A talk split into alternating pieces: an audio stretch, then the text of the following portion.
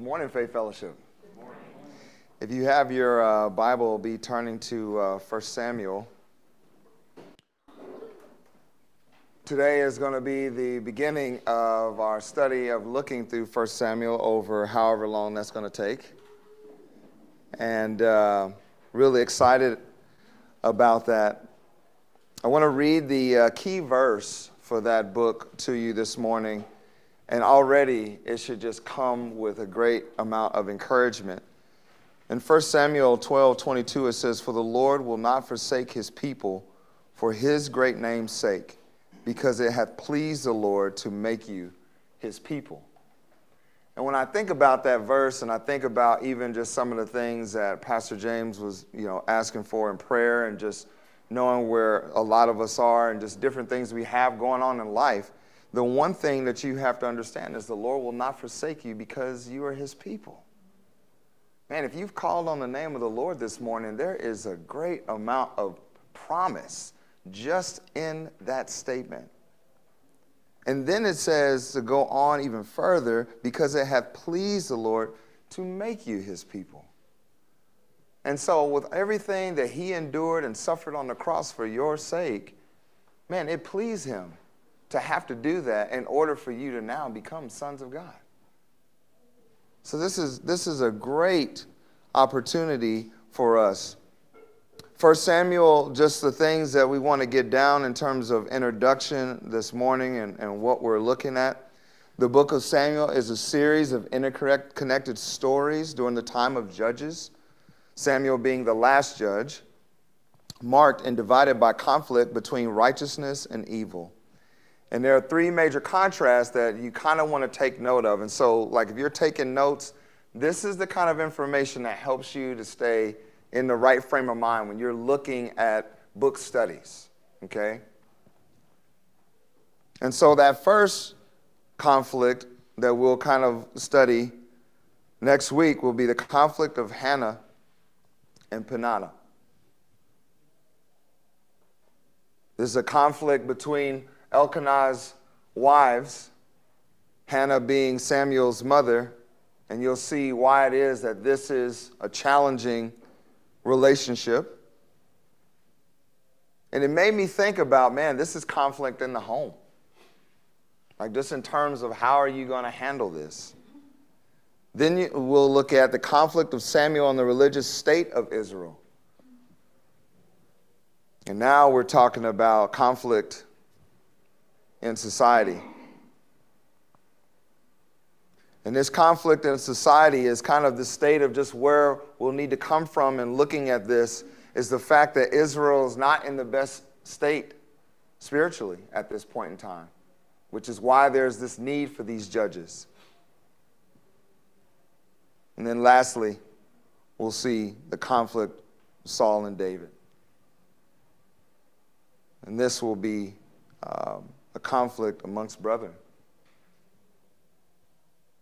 More personal, more hurtful, difficult. And so there's great things that we need to amass just from what it is that we're going to look at over the course of the coming weeks. Our author is Samuel. And now let me just tell you a little bit about Samuel.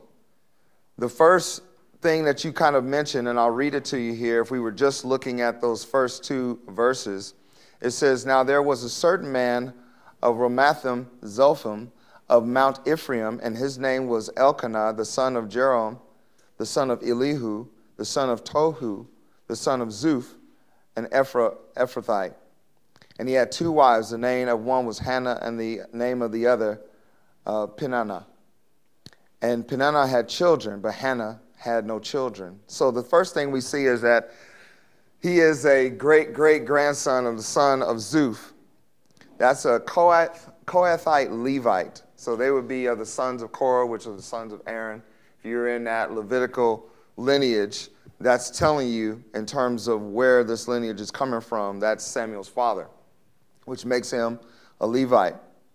For your maybe note-taking that you want to take down, the Levites are a special group. So if you guys remember, it's been a long time. A lot of you weren't here for that. Guess I'll have to study it again. Joshua, when we were looking at that in Joshua, you'll see that they don't have an inheritance.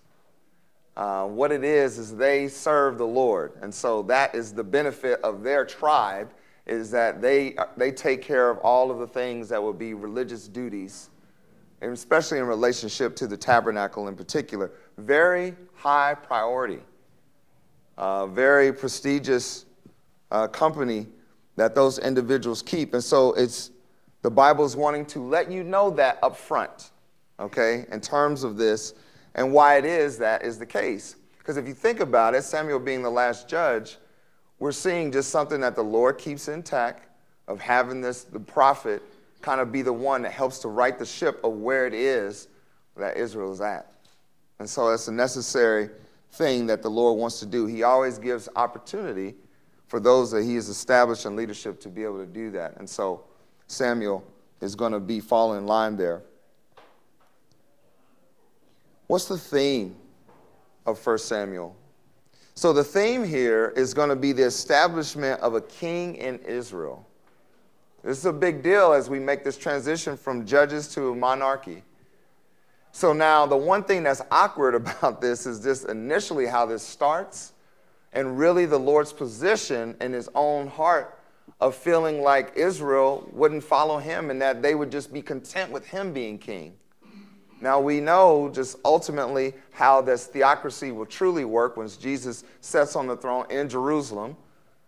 And so we have kind of a difficult stage before we get into David's kingship. And then you get a sense, essentially a picture in man form of what it would be like, a picture of what Christ would be like on the throne.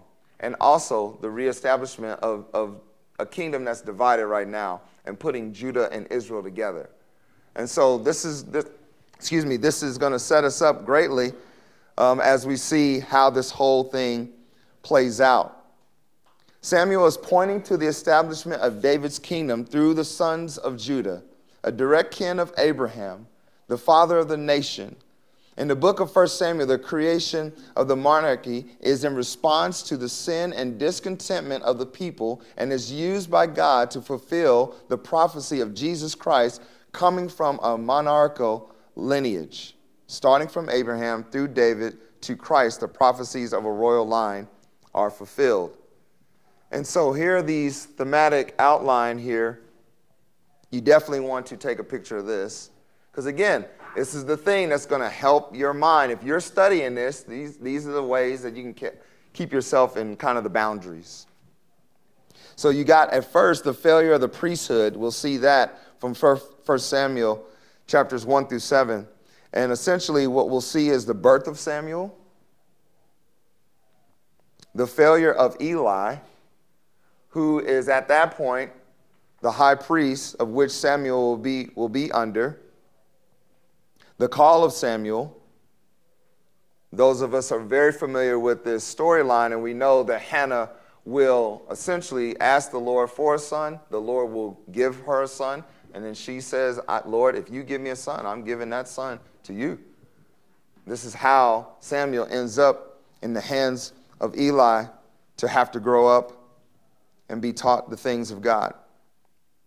Then we'll see the rescue of the ark and the new spiritual beginning. But then now what we have, kind of in the gaps there, is this second area, the failure of the first king.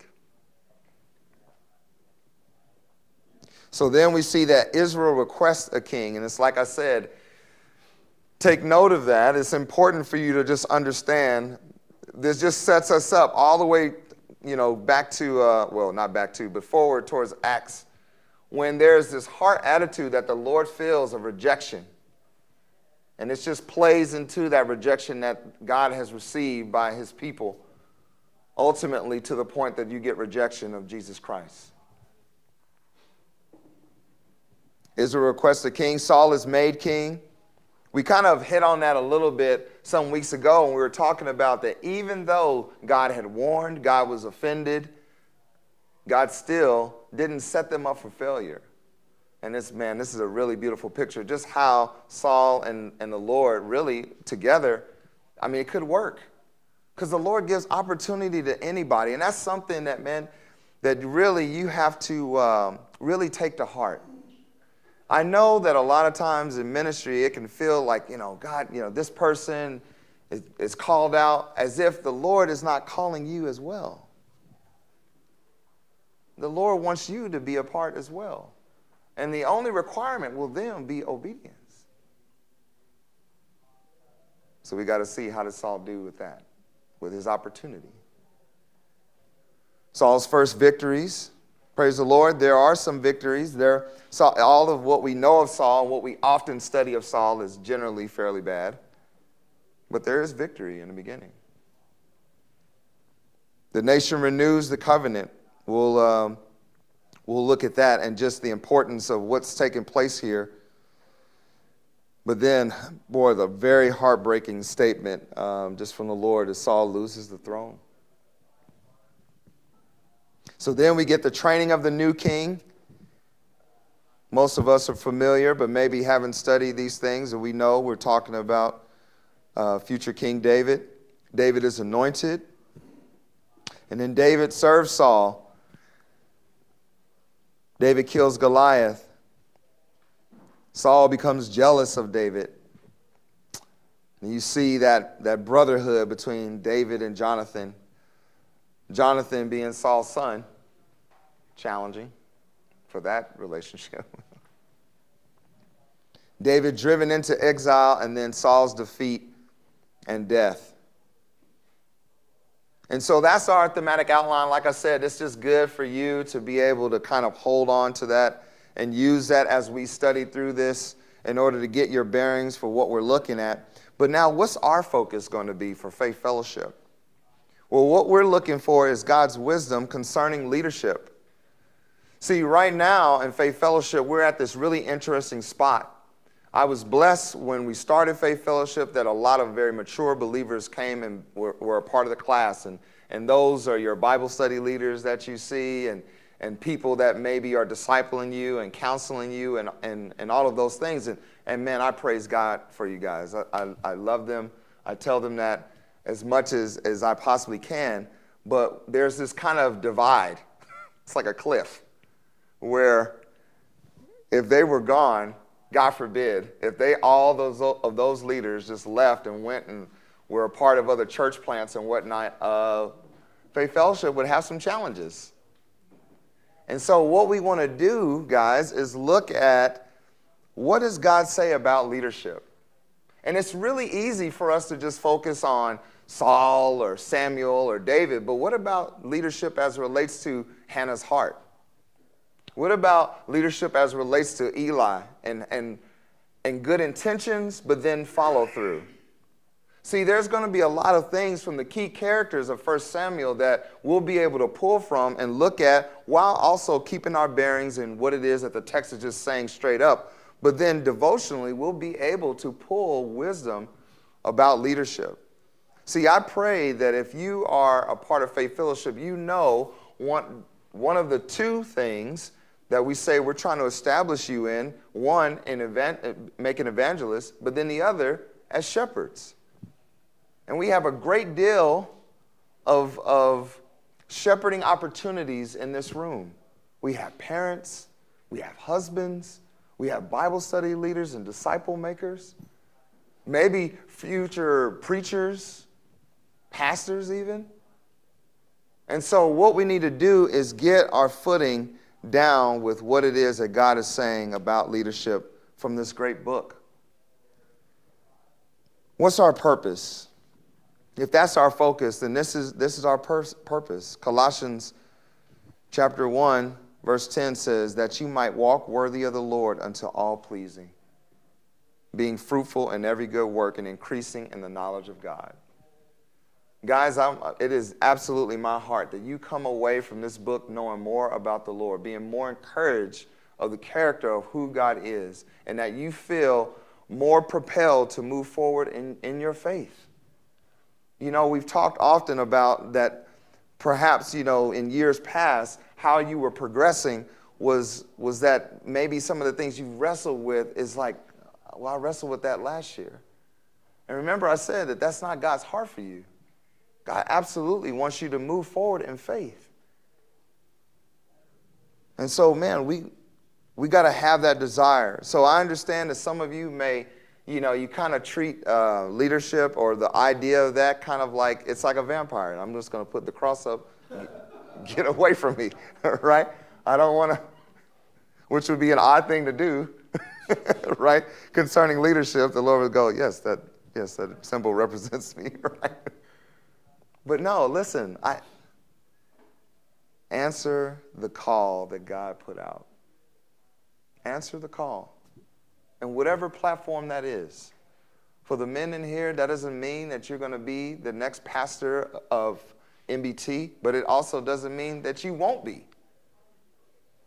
Answer the call. For the ladies in here, yes, I understand you have children, but guess what? That motherly knowledge you have would be great in discipleship. It is a great help to us in Bible study, because some of our ladies in here may not have relationships with their moms the way you mother your children. So God wants to use that. I don't want us to be a class that just says, that's Kaya's job. Let Kaya do it. They're younger. They have less to do. They have less responsibility. They're not married yet. All they got is homework. They still live at home with mom and dad. One, I would ask you to guard your heart against the despising of the youth of this church. That is absolutely the future of our church. But two, you are the older. They're looking to us for the example. So what are we going to show them? Man, answer the call. We got a couple parallel things just to help you feel that association between Faith Fellowship and where we are in Samuel. If we're going to see the establishment of shepherds in Faith Fellowship, then we must use God's word to build our foundation and to identify the traps of human wisdom. See, some of us are winging it. Situations arise and you just wing it in terms of how it is and you're going to respond. It's not a focus on what does the Word of God say about this. That maybe before I make said purchase, that I ask the Lord if it's even okay for me to set my heart in that direction. Like, this is the kind of thing that we have to model. It shouldn't be that everything that we have is like reactionary. Man, let's be proactive in our faith and say, Lord, you tell me what to do next. You tell me how to think. You tell me who to marry. Lord, I don't have children. I desire children. Lord, could you make me fruitful in that way? And if the Lord said, okay, do it spiritually, and then physically it will come, would you obey that? Or is it always got to be the way you want it? You've already picked the genders.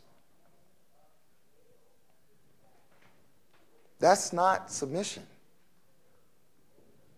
That's essentially, you know, it's like we draw up the plans of our own lives as adults, and then we just slide it to the Lord and say, sign that and I'll get to it. You don't belong to you. You are not your own. And the Lord is surely going to make an example of human wisdom in this book. People coming to their own conclusions and thoughts about what should happen, how they should respond and act, and they will suffer greatly for it. And so let us be warned as we approach this book. These are not just stories. This is actual life. These are accounts, not just stories. In chapters 1 and 2, we see the nation in a seriously poor spiritual state because of bad leadership on the part of the priesthood. And guess what? In our time, we see the world in a poor spiritual state because of the failings of the church. Listen, you got to understand the rescue that we are all looking to see of the Lord Jesus Christ calling us up in the air and hearing the trumpets and all of that good stuff is in part because we're terrible at getting the gospel out and making disciples.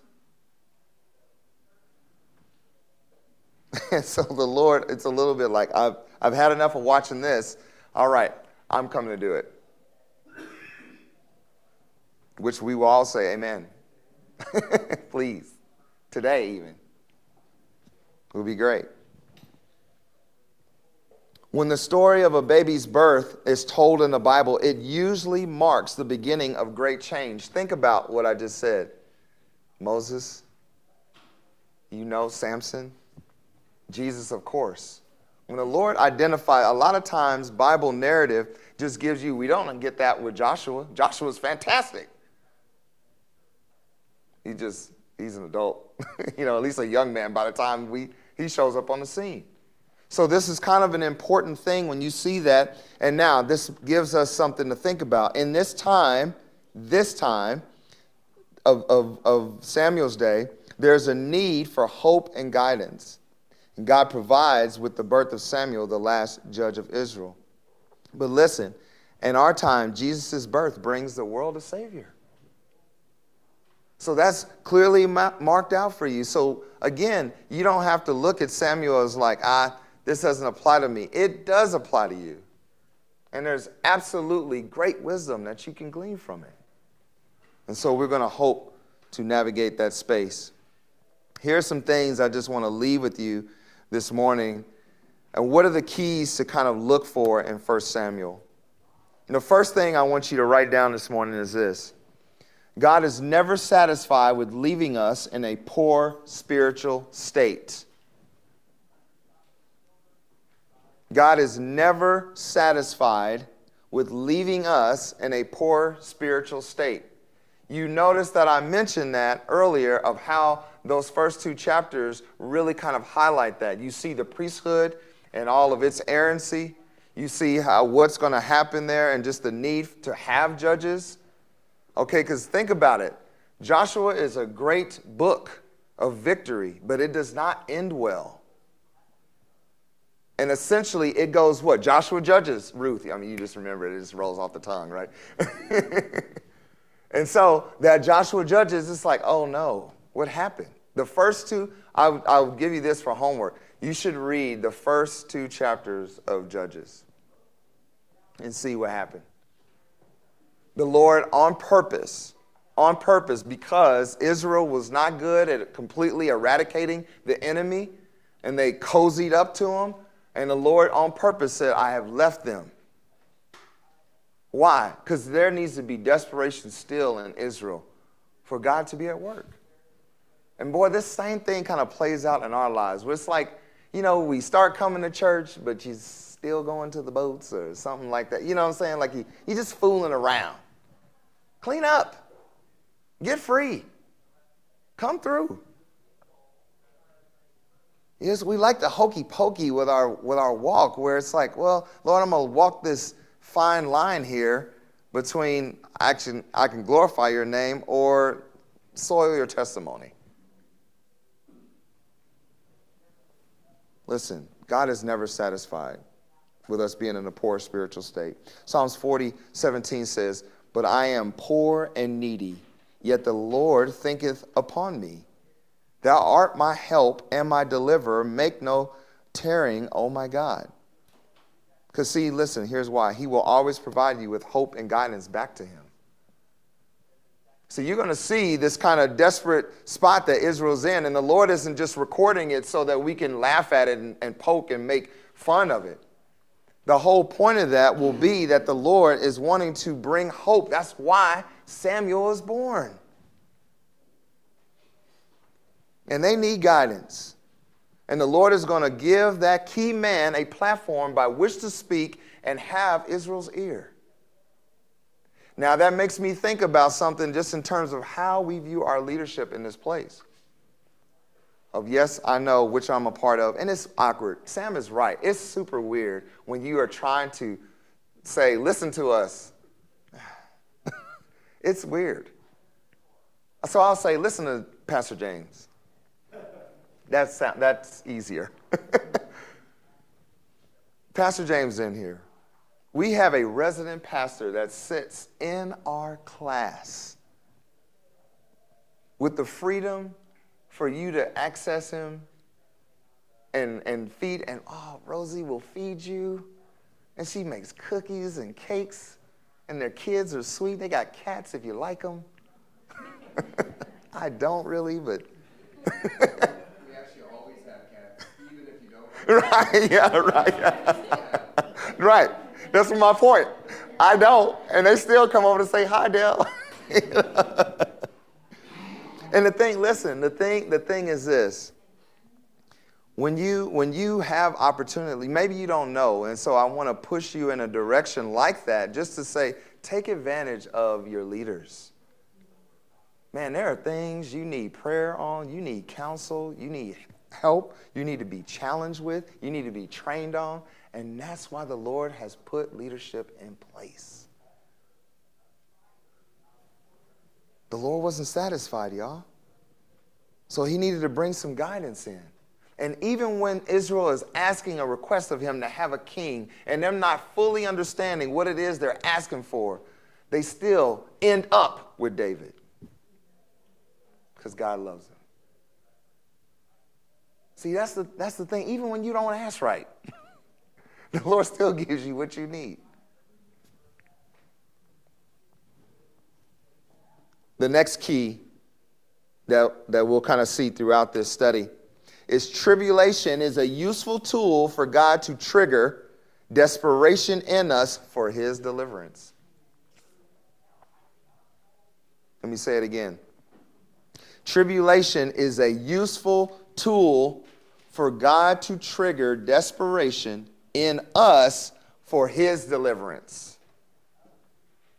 Now, you notice the way that I tried to word that is to press upon you that tribulation then will be geared for you to know that you have no other help but God.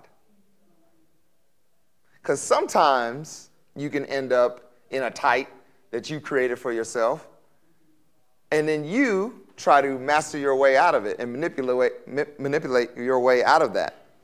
Then there are times when you're like, Lord, I have no idea. How am I going to make it?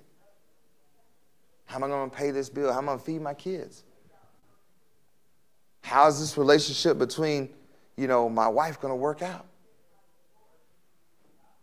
Lord, I just lost my job today, and I'm afraid to even get out of the car and just tell my wife. That didn't happen to me, but I'm still employed. Thank you. Praise the Lord.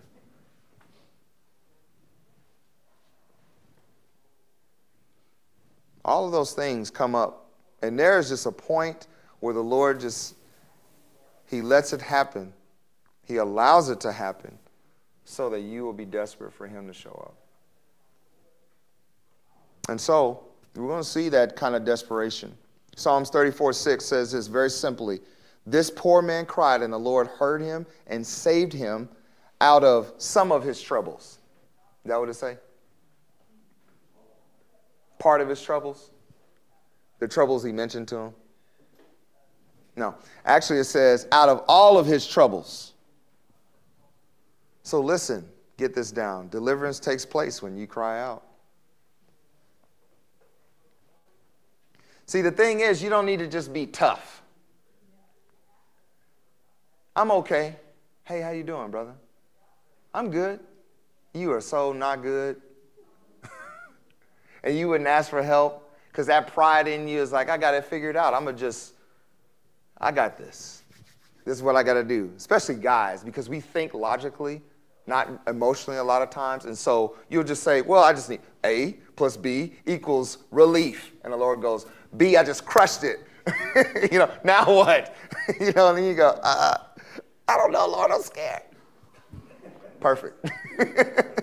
Perfect. Sometimes, man. Guys, we got to lead our homes in a way that our families, our wives, and our kids see that we were desperate for him. We got to do it. It's just good for us to do that.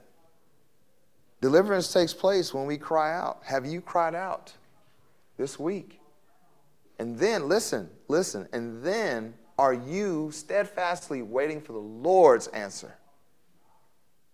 Because you could cry out and get impatient. That happens. Boy, I just love Hannah's example there. We'll get a chance to see that. Last one. Victory in life is directly related to participating in God's mission. Victory in life, we're going to see that over the course of this study. Victory in life is directly related to participating in God's mission. In 2 Timothy 2, 19, what is wrong with my...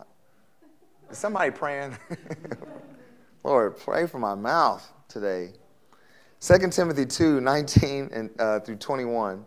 19 says, nevertheless, the foundation of God standeth sure. I love that. Sometimes there's just things you read in the Bible that just have so much confidence behind them that it's meant to be a comfort to you, you know? The foundation of God standeth sure, especially when you feel like your foundation is moving around. I love that the Bible just says, not God's though. Nevertheless, the foundation of God standeth sure, having this seal, another one, just promise. The Lord knoweth them that are his, and let everyone that nameth the name of Christ depart from iniquity. But in a great house there are not only vessels of gold and of silver, but also of wood and of earth, and some to honor and some to dishonor. If a man therefore purge himself from these, he shall, y'all know it, be a vessel unto honor, sanctified, and don't miss this, and meet for the master's use, and prepared unto every good work. See, the first thing just of that little space you need to look at is we can't fool God, because it says he knows them that are his. And boy, I think about dear Saul, and the Lord warned them about how that was going to go. And he gave him opportunity to basically prove kind of the statement that wrong, like just by obedience. Hey, son, just come to me. Stay with me. Stay obedient. But the Lord looks on the heart. And what we have a tendency to do is look at, do you fit the picture, right, of what we think leadership should look like, spouse or, you know, whatever, right? You're not looking at the heart because you can't. This is why, listen, just to go back for a second and tie that much earlier statement, this is why you have to ask the Lord, especially concerning relationships. You want the Lord's man or woman. When you're getting paired up, man, it is absolutely true that Serene is the one for me. And just how that affects my ministry, right? And so the Lord can redeem that. But man, you want to ask up front. If you got the chance and you're single, ask up front. And for the married, guess what you get to do? You get to beg the Lord to show up, to just help me. Help me do my part, and Lord, help them. And watch him answer. The Lord can, if he can reconcile us back to him, you don't think he can fix that? He can fix anything. So you have to come to these places, right? These desperate places. And God knows where your heart is. And he knows who's playing and who's serious. There are things that we got to put off in order for God to use us. Listen, I know that a lot of times we're like, man, I want to be used of God. And maybe we pine for the limelight of what we think leadership looks like. But listen, it's not going to happen until you cast off this other stuff. And sometimes your leadership doesn't know all the details, but the Holy Spirit just hasn't said yes. And that's safety for all involved. That's a beautiful safety for all involved. And so the Lord is just simply telling you, hey, cast off. Why? Because the Lord can't reward disobedience. He can't reward it. He took the, man, listen, when we get to this spot with Saul, it breaks my heart reading it. Because the thing was, is what opportunity he had, right? And because, you know, even just the role that I'm in and just like, man, I get, same thing. I get a chance. If my leaders call me to a spot where I get to obey and move forward in faith and I don't answer that, what's left for them to do but to take me out of the role? You see what I'm saying? That's what's at risk. So we got to pay attention to that. And listen, believer, you got to get this down. Unrepentant disobedience will lead to loss. That is clearly identified here in 2 Timothy.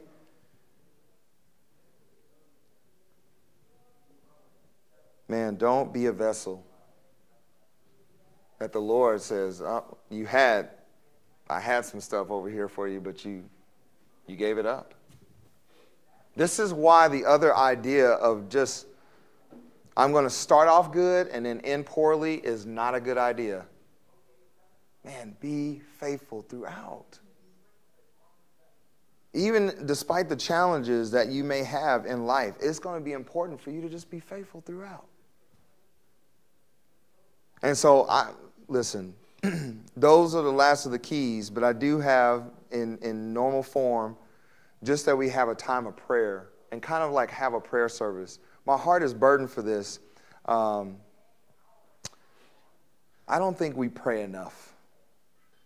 I know we don't. And I even in this endeavor, it's one thing to teach God's word and you know, find a book and be led to, okay, Lord, I see what it is that you're going to do with this book.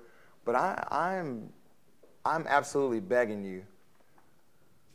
Can we get in the group of 2, 1, 3, whatever? I'm not saying you have to move around. I'm not today. Let's just soberly approach this book and say, Lord, I want to get everything out of here that you want me to have. And so that's going to lead us to teach us to be godly leaders. Man, there's no set look in terms of, you know, well, they got to be all like this or all like that. No, that's not the case. And the Lord has given you a platform, a lot of us, because we are adults and we have responsibilities. Some of us are bosses at work. Some of us are bosses in the home. Or like I said, you spiritually, you have discipleship, all of those things. Man, aren't you tired of just being at the mercy of being in a situation where you feel like you don't have the answer? It's frustrating. So we need to ask the Lord to teach us from this book how to be godly leaders. Then we need to ask the Lord to deliver us from the tribulation that we are currently in. Whatever mental distress, whatever thing of the heart, whatever activity you are part of, flee from that. You want the Lord to give you answers on the intricacy and complexity of how you may have entangled yourself in a web that you really kind of can't see your way out of. And all it leads you to do is play at church, but you actually never really see any power in your life. See, we need the Lord to deliver us from that tribulation. And then the next thing is that from that, man, we ask the Lord, draw us closer. Lord, we need to get snuggled up with him so close that you can smell his beard oil. That's how close, not standing there on your knees. No, Lord, I've been on my knees. Now I'm coming to you. I'm going to embrace you. I'm warning you. I'm going to hug your ribs out. You know, get close. Get close. What does that closeness look like for you? Have you kept the Lord at bay and then noticed that your life kind of looks like it? And then last, that the Lord would give Faith Fellowship purpose and fruit, that you would desire the opportunities that not only Faith Fellowship presents, but ultimately that MBT presents. Those opportunities range from discipleship to going on trips. You see that we have ministry training. You could be a part of Kid Town and help out and teach our little ones the Word of God. You could be a discipler. You could go through LFBI and maybe learn how to pastor, be a church planner. What way do you need to move forward in faith? God is giving you an opportunity. Listen, the Great Commission, it's like I said when I had a chance to teach on it before, it's a commandment of opportunity, not just something the Lord is burdening us with. He wants to do it with you. And so, man, you want his purpose. And then I don't want to just be working for the sake of working. I want fruit. Where are the souls of Faith Fellowship? Man, I love if you are new in here and you had a relationship with Jesus Christ prior to, man, I praise God for you. I love you to death. But where are the lost people? With all of us, not one extra lost person is in this class because of anything we said or did. This is why we got to pray. He's the harvester. All I do is plant seed and water. Okay, so y'all hear me this morning? Can we soberly approach this in prayer? And that we would just see what, and then be expectant that God is going to move. Okay, let's pray. And then I will close this in prayer, and then we'll be dismissed for the day. Heavenly Father, Lord, we just come to you this morning soberly, just in consideration of everything that we've discussed. Lord, when I just consider what your heart is for us and how even you just, the key verse is that you wouldn't forsake us. And it pleased you to make us your people. Father, there is great promise just in that statement. And Father, we have a lot of situations that sometimes tell us differently. We tremble at the things that we've gotten ourselves into or maybe have just happened to us, whether they be our illnesses, our relationships, or any of those things that sometimes can be complicated.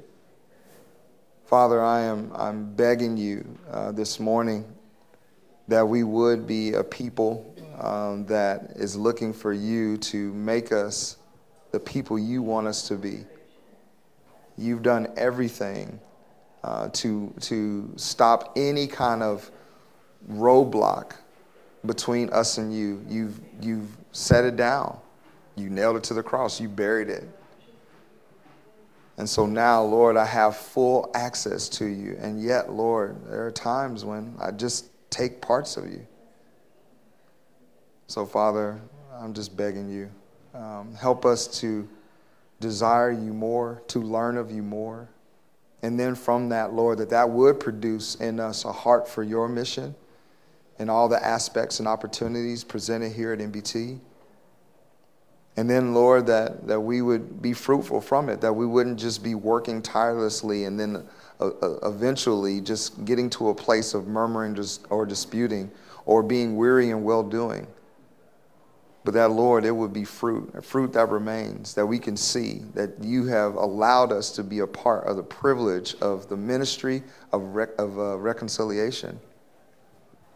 So, Lord, help us to not just gather. Lord, we can do that in so many other ways. Lord, when we meet, Lord, let it be centered around your word. And, Lord, I pray that it would be preeminent in our lives. Father, protect us. Lord, rescue us from our troubles, our minds, our hearts. They're tired. We're weary. We are fainting. We doubt. Lord, whisper to us. I'm begging you, Lord. Encourage the feeble. Lord, tell them again you love them. And don't let any of us go. In Jesus' name we pray. Amen.